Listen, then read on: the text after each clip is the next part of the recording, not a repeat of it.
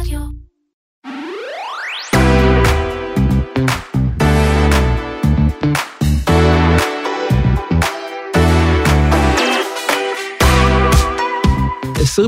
נגמרה במפח נפש לרוב המעורבים בעולם הטכנולוגיה. מה היו הסיבות לכך? האם הרע מאחורינו ומה אפשר לצפות לו ב-2023? נדבר על זה היום עם סופי שולמן, כתבת החדשנות והטכנולוגיה של כלכליסט. אתם מאזינים לקוקיס, פודקאסט ההייטק והטכנולוגיה של כלכליסט. אני עומר כביר, מתחילים.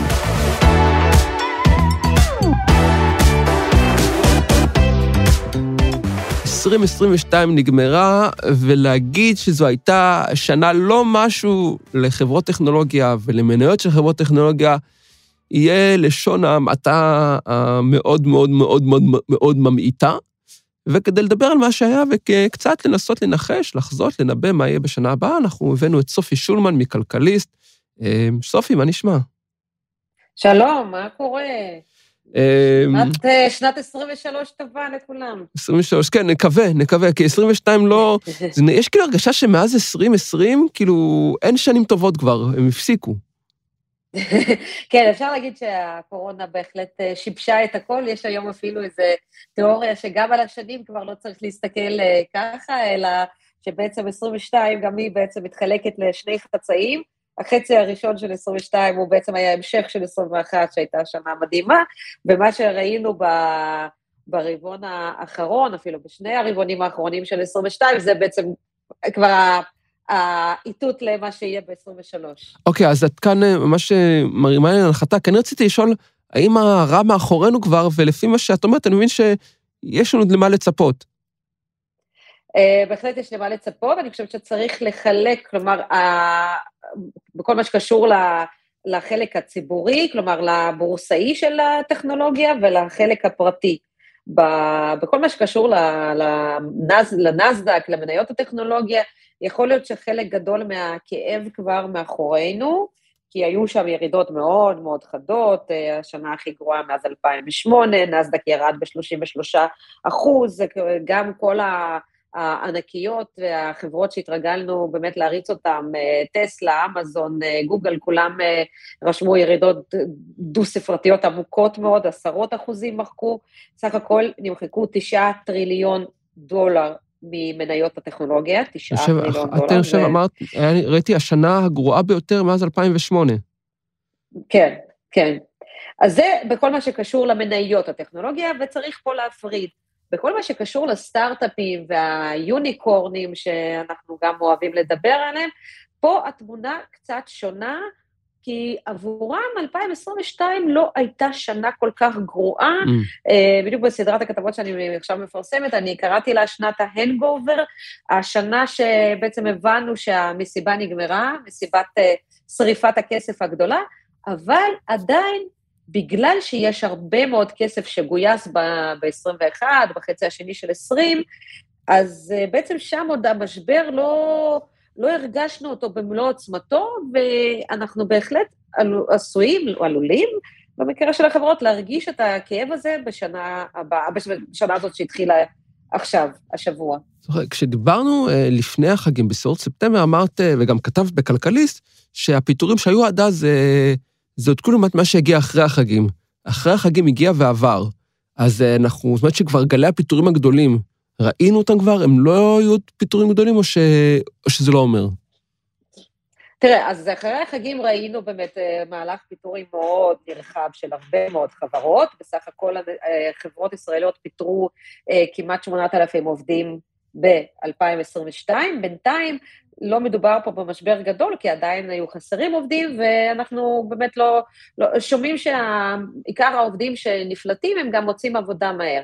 השאלה הגדולה תהיה השנה, כי אה, בעצם הכסף יתחיל להיגמר לחברות, הם יצטרכו לגייס, לא כולם יצליחו לגייס, חלק יימכרו, חלק ייסגרו, חלק אה, יגייסו לפי שווי הרבה יותר נמוך, והשאלה העיקרית היא, היא בכל, בעצם לגבי כל הכלכלה האמריקאית, וכתוצאה מכך גם שלנו, היא האם כל המהלך הזה של העלאת הריבית מאוד חדה, באמת יגרום למיתון עמוק בארצות הברית.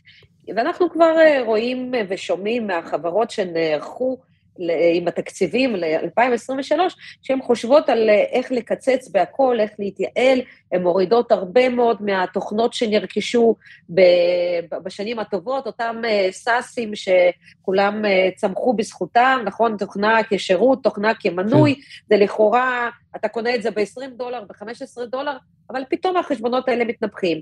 וכאן מתחילים לקצץ, וברגע שהרבה מאוד חברות מקצצות בהוצאות האלה, זה בסוף יתגלגל גם לחברות הישראליות, כי אה, מה שרואים בסיכומים זה שהחברות הישראליות, המניות אפילו של חברות הטכנולוגיה הישראליות, הן לא מתנהגות אפילו כמו נסדק, אלא יותר כמו מדד הסאס, חברות הסאס של, אה, ש, שנבנה על ידי קרן הון סיכון בסמר.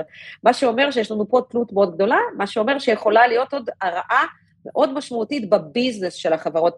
הפיטורים שהיו עד עכשיו, ב-2022, הם היו עדיין פיטורים כאלה סטנדרטיים, אפשר לומר, בין 10 ל-15 אחוז מכוח האדם, וזה לא מספיק עמוק. זה, אלה לא פיטורים שעושים כשיש לך באמת האטה משמעותית בביזנס, אלא פיטורים עדיין של הורדת שומנים.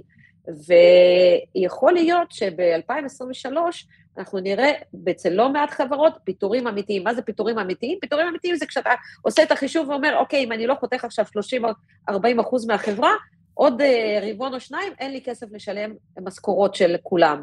אלה פיטורים משמעותיים, נקווה בשביל התעשייה המקומית שלא נראה הרבה כאלה, אבל uh, אני מעריכה שיהיו לא מעט חברות שיצטרכו לעשות את זה. אוקיי, okay, זה התרחיש הפסימי. מה צריך לקרות בשווקים או בכלכלה כדי שלא נגיע למצב הזה? למה אנחנו צריכים לשים לב שאנחנו נגיד, אוקיי, זה הולך בכיוון טוב, אנחנו לא הולכים לתרחיש הכי גרוע. אז את האיתות הראשון אנחנו נקבל החל מבעוד שלושה שבועות בערך, כשיתחילו להתפרסם הדוחות הכספיים ל-2022, ושם החברות צריכות גם לתת אה, תחזית ואיזושהי הערכה של מה הן צופות ל-2023.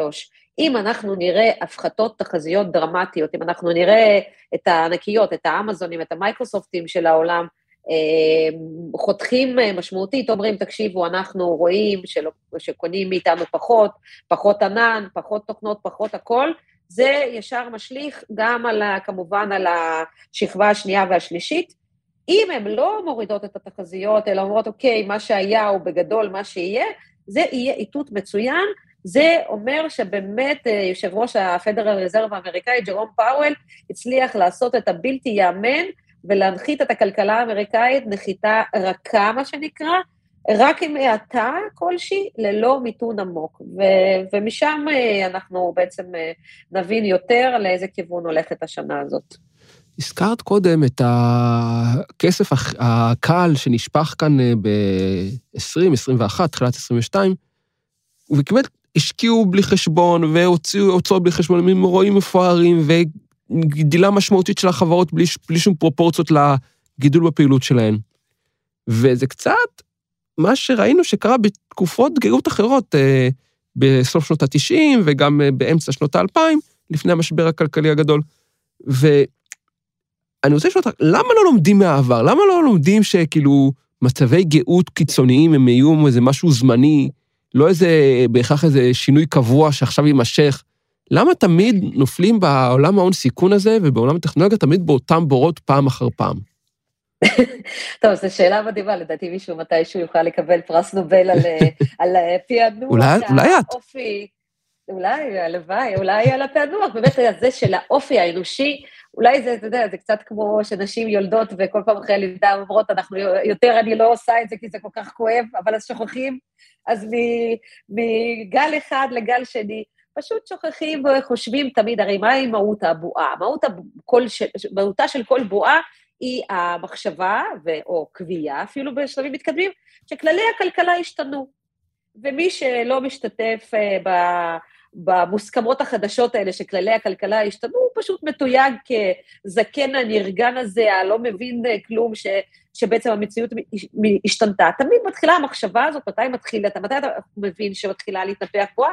שמתחילים לשכנע אותך. אה, רווחיות? זה רווחיות זה היה חשוב פעם, שם בשנות ה-90. היום מה שחשוב זה הצמיחה. ו... ועכשיו כמובן כולם מתפכחים, כמו שאמר לי משקיע מאוד ותיק, שעכשיו הרבה מאוד יזמים רצים לוויקיפדיה לקרוא מה זה איביטה, אותו mm. רווח לפני מס והפחתות, כי אף אחד לא יודע באמת מה זה. אז מפעם לפעם זה תמיד נשכח, ותמיד חושבים שהומצאו כללים חדשים, ובאמת הפעם, הרבה מאוד מהיזמים הצעירים אומרים לי, תקשיבי, הפחידו אותי, אמרו לי ב-2014 כבר, עוד רגע זה נגמר, אבל לא קרה כלום. אמרו לי ב-2015, עוד רגע זה נגמר, אבל לא קרה כלום. ואז אתה באמת מתחיל להאמין שכנראה משהו מהותי השתנה, כמו שהייתה המחשבה, אפילו שנפלו בה גם לא מעט כלכלנים אה, מאוד חשובים, שאמרו, אוקיי, יכול להיות שבאמת הצלחנו להדביר את האינפלציה לנצח, ויש תיאוריה כלכלית חדשה, והאינפלציה יותר לא תחזור, זה מין, זו תופעה כזאת שאפיינה את הכלכלה המיושנת. אבל הנה, אנחנו חיים מחדש את שנות ה-80 עם אינפלציה מאוד מאוד גבוהה וריבית שעולה. יש לנו מלחמה במרכז אירופה עם טנקים ומטוסים והכול, ואין, יש דברים שלצערנו אי אפשר להדביר אותם והם לא משתנים. כמו גם האופטימיות האנושית והמחשבה והאמונה שהפעם יהיה אחרת. ככל שדברים משתנים, ככה הם נשארים אותו דבר. ואם בכל זאת אנחנו משווים לבועת הדוט קום לפני כבר יותר מ-20 שנה, 25 שנה כבר, וואו, אני מרגיש מה זה זקן עכשיו, כי אני זוכר שזה קרה בזמן אמת.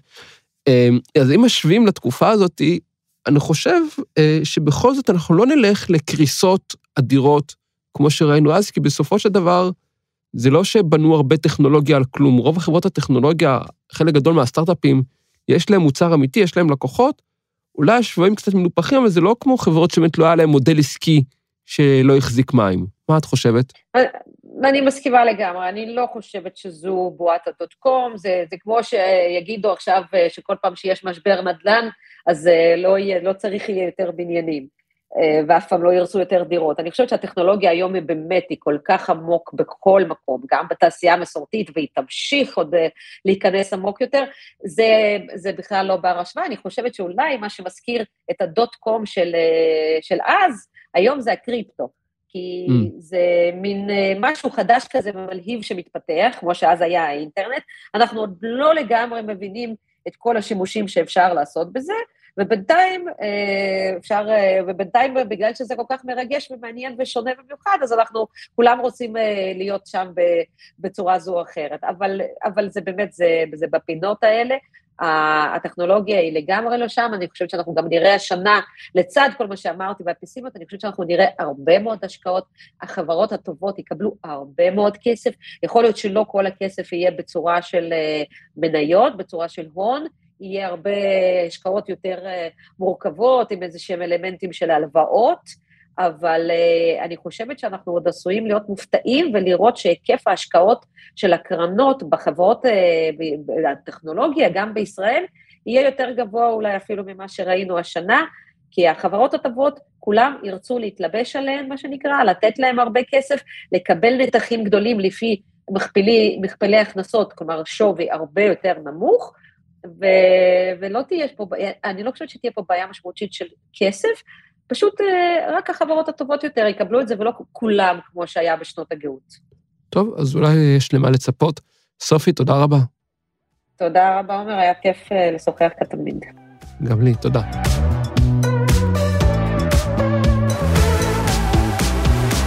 אלה ה cookies שלנו להיום, אני עומר כביר, תודה שהייתם איתנו, תודה לאופיר גל מסוף הסיין סטודיוס, ואם אהבתם חפשו אותנו בגוגל פודקאסט, אפל פודקאסט וספוטיפיי, או איפה שאתם מאזינים לפודקאסטים שלכם והירשמו אלינו. להתראות בפרק הבא.